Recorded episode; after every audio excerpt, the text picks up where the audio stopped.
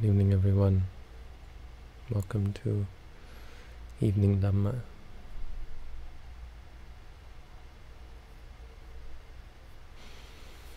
Tonight we're looking at purification through knowledge and vision of the practice.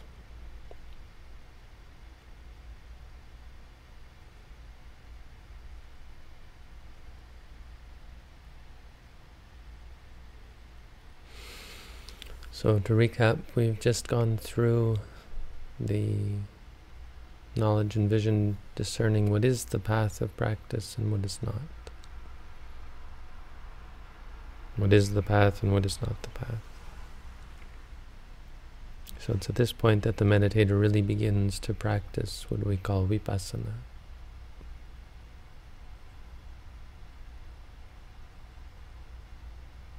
When we talk about vipassana, we mean this portion of the practice.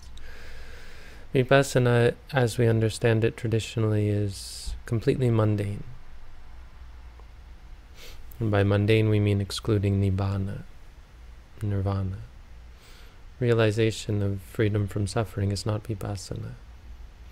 Vipassana is the practice that leads one to freedom from suffering. Freedom from suffering is in the final uh, purification.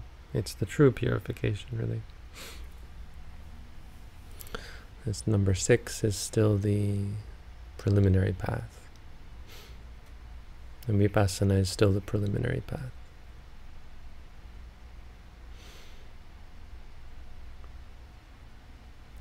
So what does vipassana mean? Vipassana means to see clearly. Means clearly, passana means to see or seeing clear seeing.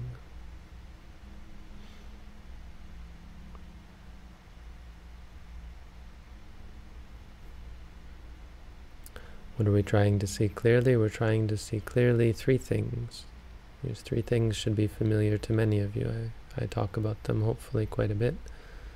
Hopefully because they really are the key and they really are the essence of the practice. But uh, likely I don't talk about them enough. You can never really talk about them enough. Impermanence, suffering, and non-self. We're practicing to see that everything inside of us and in the world around us is impermanent, unstable, unpredictable. I'm practicing to see that everything inside of us and in the world around us unsatisfying, stressful, a cause for suffering if you cling to it. And we're practicing to see that everything inside of us and in the world around us is not ours. It's not me, it's not mine. Doesn't belong to us, isn't a part of us, isn't ourself. Three fairly weighty uh, realizations. And the, the, I mean, they may seem actually somewhat simple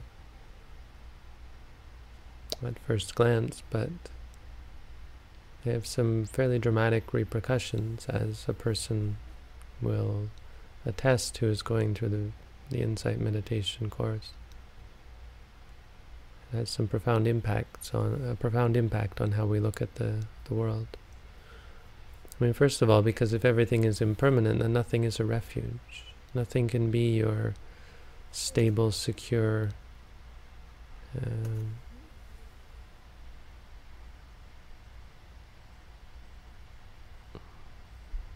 well, refuge. It can't be there for you all the time. It's not something we can rely upon. Which may not sound too bad, but it's quite disconcerting when you start to realize this is the nature of reality. We, we rely very much upon stability. We depend upon it. Right? We live our lives trying to find it. we we grow up thinking we have it in our parents, in our our position in life, even in our bodies, in who we are. It's a very stable thing that we start out with until we start to experience suffering. We start to experience change and disappointment. We start to realize that the world isn't under our control. It isn't predictable. We're not sure what's going to happen next. This is where trauma comes from. People are traumatized because of the shock and the inability to deal with change. And I say change and I stick by it. Even suffering, great suffering, is, is a sort of a change. And if you suffer enough, long enough, it, it loses the shock value. But shock is due to an inability to accept change.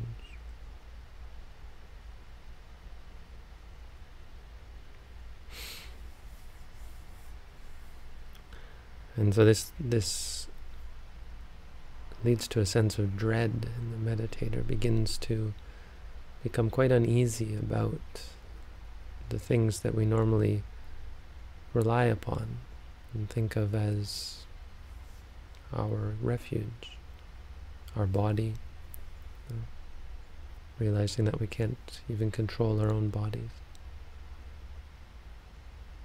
our thoughts, our emotions, our experiences. Seeing firsthand that everything ceases is quite a disturbing experience. It uh, takes us out of our comfort zone. And we begin to see not only that this is a sort of a scary state, but it's also quite unpleasant The meditator begins to, as they progress through the pra practice, they begin to see the body and mind as not the the friendly, comfortable things we, one originally thought. The body begins to betray one. They see the body as the body betraying the meditator. Right? Um, the stomach won't rise and fall like it's supposed to. The pains and aches in this and that part of the body. Not really as it, not really working as it should. It feels kind of negative, unpleasant. And the mind as well. This crazy mind, no? thought it was our mind. I thought this was me you start to see how this the body and the mind are conspiring against us. All these random thoughts and images and songs running through our head, moving movies playing behind our eyes. Memories we thought we'd long forgotten coming up again and again and again to uh, annoy and distract us. worries and fears about the future, all num any number of things. We start to see that the mind is not really the refuge that we thought it was. See a lot of suffering. Lot of suffering and because we're clinging to because we're clinging to the body and the mind, trying to make it stable, trying to bring it under control, expecting it to be like this, like that. And eventually the meditator becomes uh, fed up with the body and the mind. I mean, it really takes patience because there's a lot of negativity generally associated with vipassana insights. A lot of negative, negative experiences as we realize we're doing things wrong. It's negative because we're we're wrong. If we weren't wrong, we'd be enlightened. That's the whole point. The, the vipassana is to help us see what we don't see. And there are re repercussions to not seeing, and that's what we start to learn. We start to see how not seeing that these things are impermanent leads us to take impermanent things as permanent or stable. Not seeing that phenomena are, are stressful, suffering, a cause for suffering, leads us to cling to them and think they're going to make us happy. Not seeing that phenomena are non-self leads us to take them as self, controllable, me, mine. All of this leads us to suffer when they aren't as we think they are. There's a lot of negativity involved because we're wrestling with our old wrong views and wrong ideas about reality, wrong perceptions about phenomena. But through patience, the meditator begins to give things up, begins to let go, get fed up. No, I'm not going to cling to these things. These things aren't worth clinging to anymore. Starts to recoil and, in fact, become repulsed by experiences, thinking, if only I could be free from all of this. Feeling trapped. At some point in the practice, the meditator will feel trapped, want to run away. Sometimes meditators do run away. This isn't the same as running away a couple of days into the course. That happens because it's difficult. This is a person who is actually able to practice, who has broken through to vipassana practice and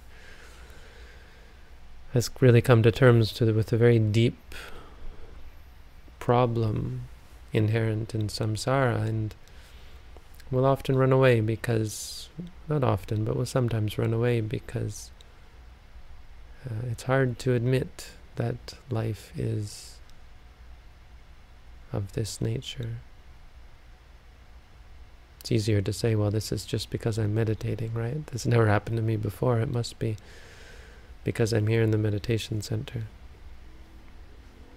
And often meditators who do leave will uh, will realize the mistake once they've left, because they didn't leave their problems behind them in the monastery.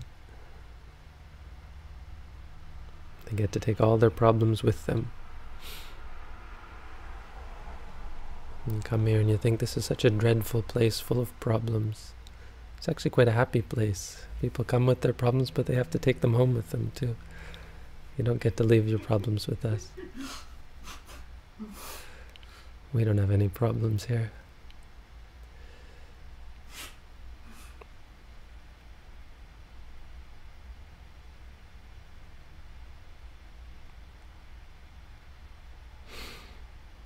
But if the meditator sticks with it, they realize it's not it's nothing to do with uh, meditation practice or the meditation center or the meditation teacher. No matter how awful the teacher is, it's not his fault or her fault. It's the fault of samsara. It's the nature of samsara. It's our fault, really, for misconceiving samsara to be something it's not.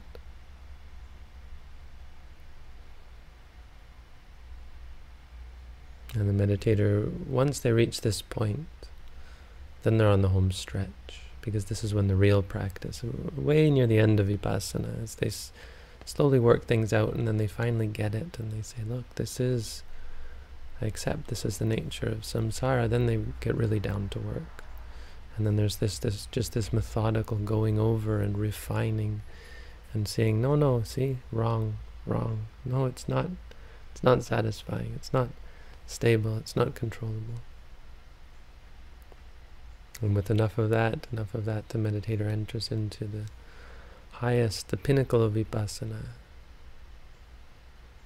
Purification of the of the practice comes about when the meditator is finally objective. When the meditator gets to the point where they see all phenomena as equal, simply arising and ceasing, no judgment. Pain isn't bad, pleasure isn't good. Sights and sounds and smells and tastes and feelings and thoughts are all phenomena that arise and cease. It seems kind of insipid or, or dull or, or dreadful even. In fact, nothing can be further from the truth. It's at this point where the meditator is living, is here, is present, is no longer caught up in what it could be, how it should be, how it was, how it will be. They're here and now. And they're so alive and so free and so peaceful in the mind, so clear in the mind, with a perfect vipassana practice that they can penetrate, penetrate this cloud of ignorance, see things as they truly are and become free from suffering. It's a very quick, abbreviated version of the vipassana uh, practice. There's a, there's a whole list of knowledges that I've just gone through fairly rapidly and purposely because learning about the knowledges can be quite detrimental. Know, it's quite common for people to want to investigate and study and if they hear about this practice of vipassana, they immediately go and find all the theory, and that can be quite to the detriment of the meditator. Because as I've said, they, they then expect or anticipate or intellectualize the practice. If you've never gone through the course, it's hard to understand the, the difference between intelligence and wisdom. But there's an there's a vast chasm of chasm separating the two. They're quite different. So it's important that we never rely upon even teachings that I that I give that are intentionally based, uh, focused around pushing people to practice, but that we actually practice on our own. Otherwise, we end up just paying lip service to the Buddha's teaching, talking about it, not actually tasting or, or experiencing it for ourselves. But that's vipassana in a nutshell. Basically, seeing the three characteristics. So, if it's very difficult and you're seeing everything fall apart, well, that's what's meant to happen. The idea is to be left standing when everything falls apart, to not be shaken and have fallen apart, to rather be composed and to learn to extricate yourself. to pull yourself out of the meaning to not be dependent upon samsara. If it changes like this, I'll be happy. If it changes like this, I'll be unhappy. To be free from that. Not have your happiness depend upon the vicissitudes of life, the changes. It's quite liberating when you no longer rely upon things that are unreliable. Try to find satisfaction in things that can't satisfy. Cling to things that aren't you, aren't yours, aren't under your control. So there you go, that's the Dhamma for tonight. Thank you all for coming out.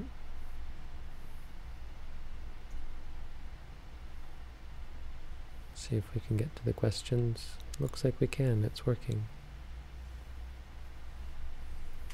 Yes, we've got a bunch of questions tonight. Is the mind mine? To me, it seems to be just another form of existence like the body, just not physical. And then the ultimate question if I am not my body and not my mind, who what is observing all that is happening in the body and mind? Uh, the mind is not yours because you you have to understand the difference between a entity-based view of reality and an experiential-based view of reality. If you look at the if you look at reality from a point of view of entities, right? This room and everything in it, then of course I am you know, this is my computer, my microphone, my mind. But these are concepts, they're just entities. It's not really, it doesn't have any bearing on experience. In terms of experience, there is no me, there is no mine. It just doesn't, these are not concepts that, that play any role in experience. When we talk about things not being me and mine, we mean that experience doesn't work in terms of ownership. You can't own an experience, right? And experiences don't have existence independent of the chain of experience. They're a part of a causal chain. So when you talk about the mind, it doesn't actually exist. There's no such thing as the mind from a point of view of experience. There's only moments of awareness. And those moments of awareness are aware of things or, or have an object. So there's the awareness and there's the object of the awareness that are a pair. And the awareness and the object both arise and cease momentarily. So to add, so these questions only have bearing in in in regards to this conceptual view of reality, which is not how Buddhism looks at the world because it's not useful. It's practically useful, you know. You know, if we go to the store, it's useful to know that we're talking to the clerk and so on, or we go to school, talking to the teacher, knowing the people and places and concepts, getting on the bus, eating food. It's good to know what's what. Entities are important, but only conceptually, only in a mundane sense. In terms of becoming free from suffering and leaving, freeing ourselves from from suffering, it's it's not useful. These things don't actually play a part in that experience.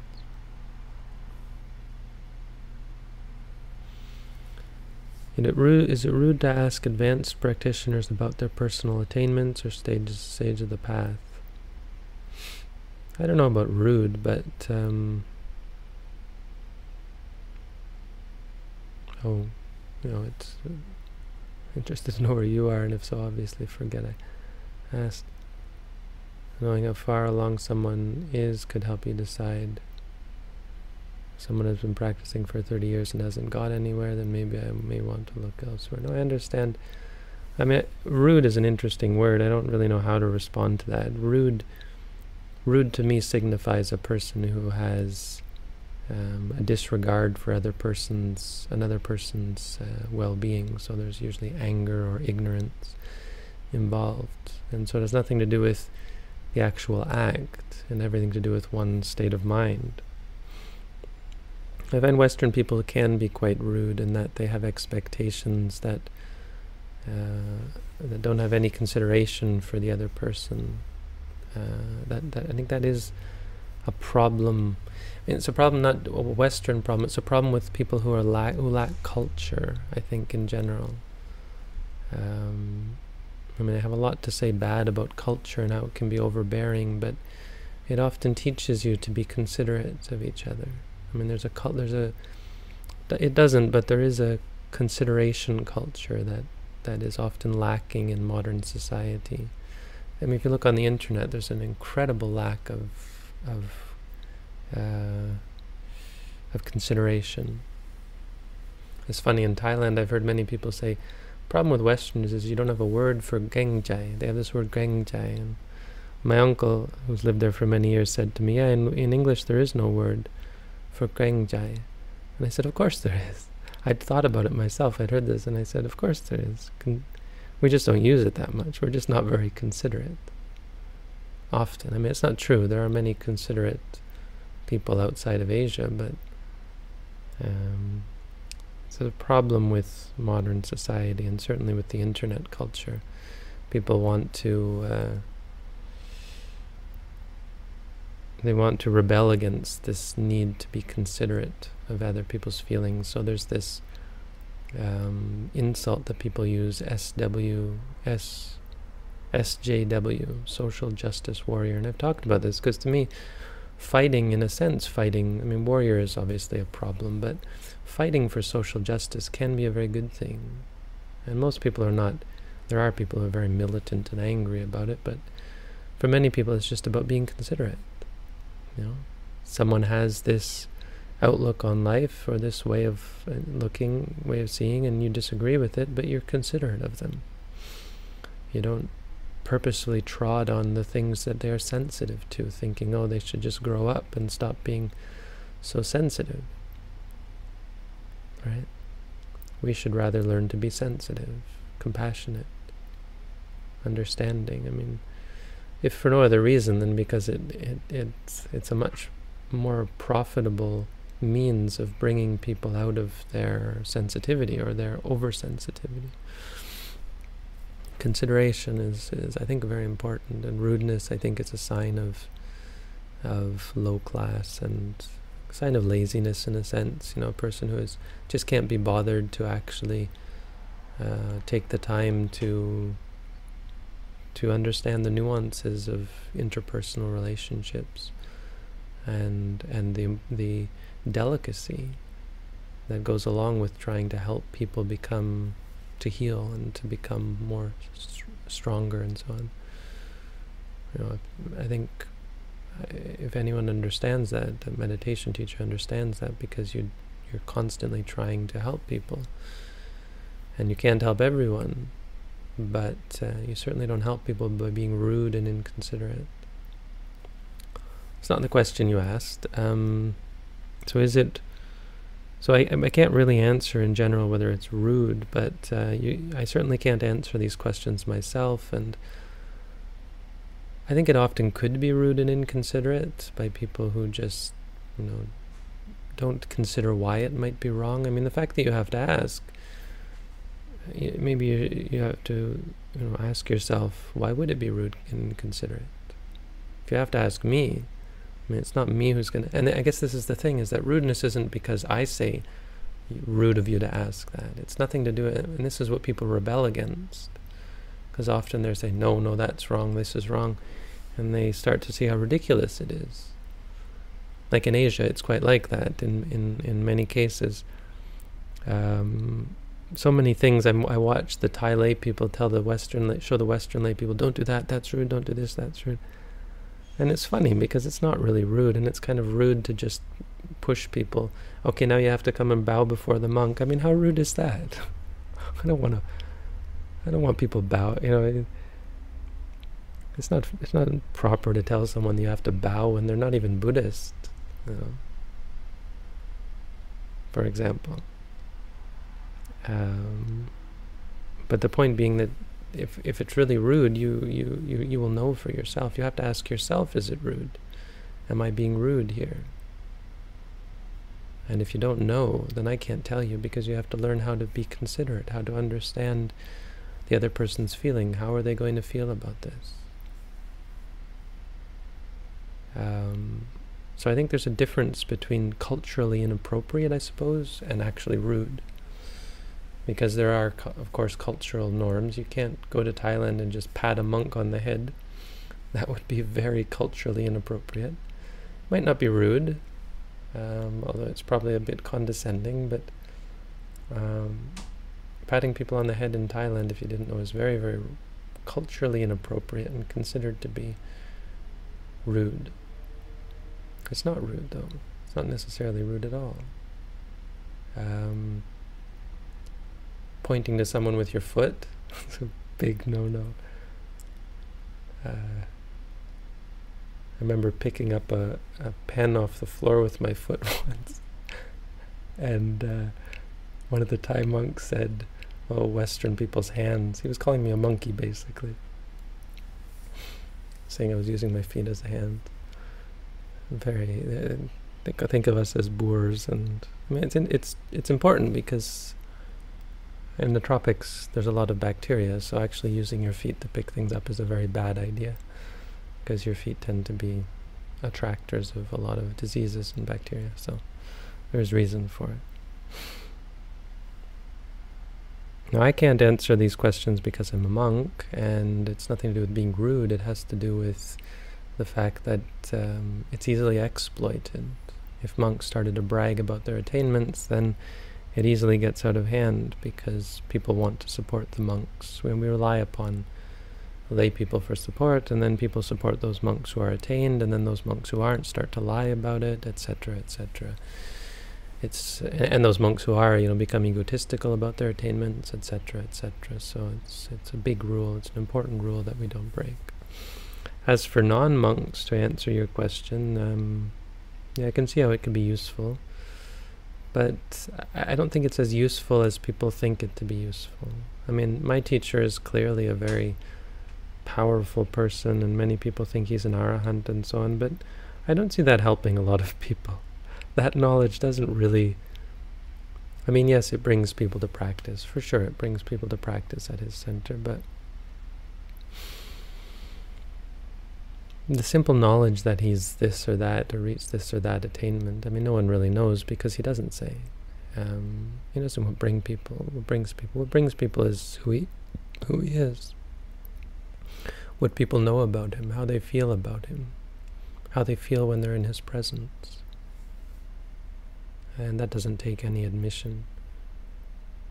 But even still, he always says, you know, going to see enlightened people or being in their presence hasn't has, has nothing on actually practicing. And if you're if you the diff, if the only reason why you would take up a practice is because someone else has attained something from it or says they've attained something from it, then I'd say you're you're barking up the wrong tree.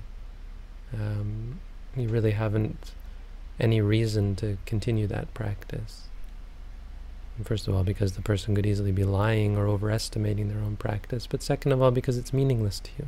It doesn't actually psychologically do it, you know not nearly in the same way that actually practicing and realizing that the practice is beneficial. I mean, I mean, if you think about it, you don't need that sort of verification. All you need is to sit down and practice and say to yourself, whoa, this practice is really where it's at, or this practice is useless, either way. And if it's taking you a long time to come to either of one of those conclusions, then, well, probably it's the latter and it's useless. Practice shouldn't take a long time for you to see the efficacy of it. I keep having trouble keeping my back straight. I sit straight and then I start to slump down.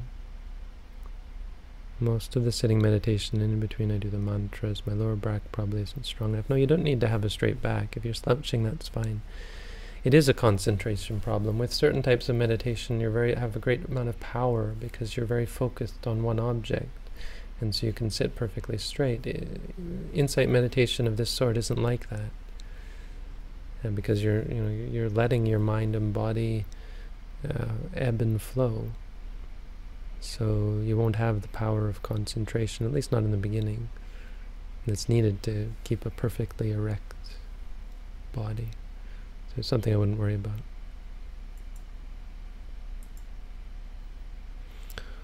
With the Buddhist view that would the Buddhists view the concept of desert? I think you mean desert, right? The idea of who deserves what, similar to that of merit, be considered as delusional. They think such a view is delusional because it's sustained on some... I don't understand. Desert, so a person getting what they deserve because it involves uh, an enduring ego, right? The idea that the person in the past um, I mean, it's just an inac. It's just an um, imprecision, right? It's not actually wrong. You say, "Look, this person is is sick. It's it, they're getting what they deserved." Um, I mean, usually it doesn't happen in this life, so, but it can. I mean, quite simply, if you kill someone, you're, the police are going to come after you. That's cause and effect. You're going to feel a lot of fear. You might even get physically sick, nosebleeds, that kind of thing. There's lots of problems that come from being an evil, evil person. So to say that person got their just result, just desserts, it's um, it's just an imprecise way of saying this cause led to that effect. I mean, yes, it's true that the person doesn't exist, but in a conventional sense, that person got their just desserts. I mean, we all do eventually.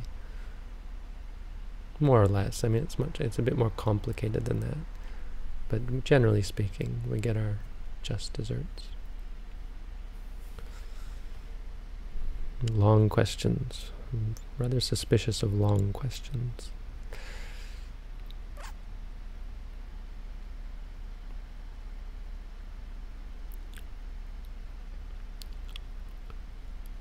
warnings, comments on what order is it best to delve deeper.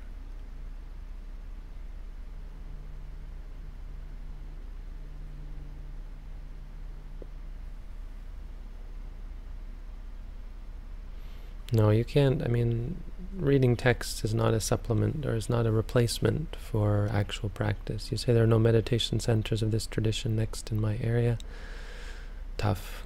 I mean, uh, studying books, it can potentially, but no, I mean, tough. I mean, it's an awful thing to say. Um, why I say it is because you have to find one. Maybe you have to leave your area. Yeah, that might be impractical now, but there is no there is no real practical alternative. Reading books isn't going to do it for you, not most likely. Possibly, very unlikely. I don't know. I don't want to say that it is possible. It just because everyone thinks they're special. Mahasi Sayadaw says this. He said, every, he said, uh, well, he basically said, he, paraphrasing a bit, he said, um, most many people think that they are uh, some sort of special individual. I mean, we all think we're kind of special, right? Maybe I can do it without help. Yeah, it's possible. Sure, it's possible.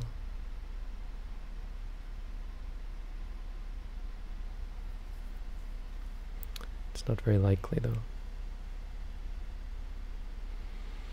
I really recommend reading for those people who are also practicing. I mean, I've set up, if you've gotten this far, I'd, I'd, recommend, hey, maybe doing an online course. We've set up this online course system whereby you can at least have a weekly meeting with a teacher. So you're welcome to take part in that. Um, but I guess my point is I wouldn't worry too much about going deeper. I mean, you, you can't replace uh, practice with a manual on the practice. It just doesn't work that way. And the manual on the practice can't supplement a teacher. A teacher keeps many things that are in the manuals from the students uh, purposefully because it would it would you know it'd be putting the cart before the horse giving the person the information before they understand it before they're ready to accept it and to understand the implications of it so, I mean, you could be persistent, and if you're persistent, I would say read the Buddha's original teachings, because his teachings are purposefully fairly general, you know? These later manuals, they go into quite detail, but the Buddha, when he actually taught students, a lot like, uh, well, I mean, quite quite general, and, and so read his teachings, and it'll encourage you to practice. I do sitting meditation, very concentrated. Um, feel the need to swallow. But when I'm not mindful, I swallow automatically because I'm, my eyes feel dry. Mindfully blink and mindfully swallow. Yep, that's correct.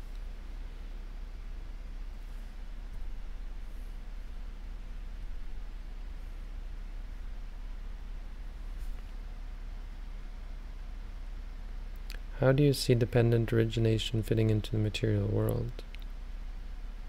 What does each nidana actually pertain to?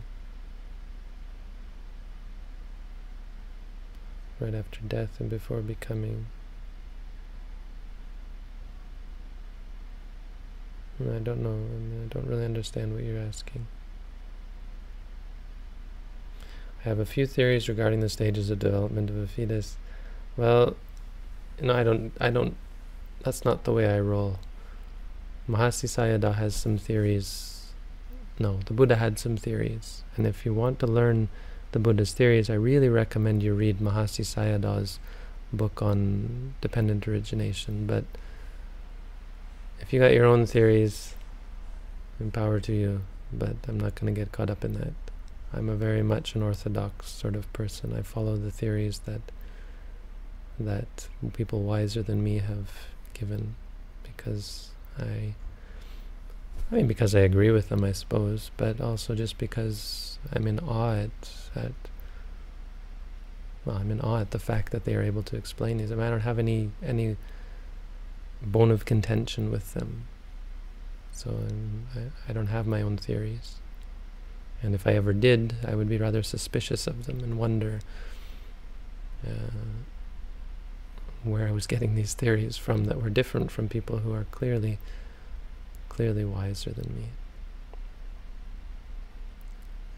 No, I'm not. It's not a poke at you. I'm sorry. That might sound a bit like a poke. It's more of a reflection on my part, and I'm sorry if it sounds like I'm saying, "Hey, you're not very wise," and people like me or people like Mahasi Sayadaw are wiser. It's totally up to you. If you have your own theories, power to you. I don't. I'm not really, you know, into alternative theories.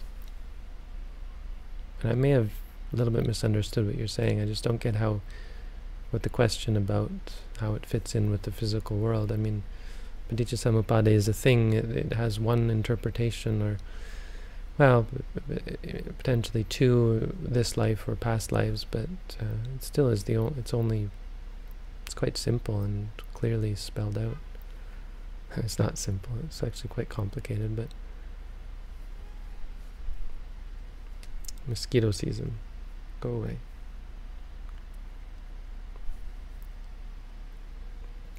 I caught a mosquito. Did the Buddha ever describe his specific meditation techniques? Well, he talked a lot about anapanasati and mindfulness of death, mindfulness of the body, that kind of thing. So yeah, he did. Um, we don't have a lot of it in the suttas. It's a lot more general talks. So we don't know whether there's any extra script, scriptural teachings the Buddha gave on, on actual mechanics of the practice. We kind of have the idea that way back then people were just so good at meditation you didn't have to go into detail. Whether that was true or not, I don't know. Probably not. But we hear a lot of stories about how the Buddha and his disciples would teach people and spend lots of time teaching them actual meditation techniques. So it's not all written down in the suttas, I think. Okay, I've got to go free this mosquito. That's all the questions. Thank you all for coming out. Have a good night.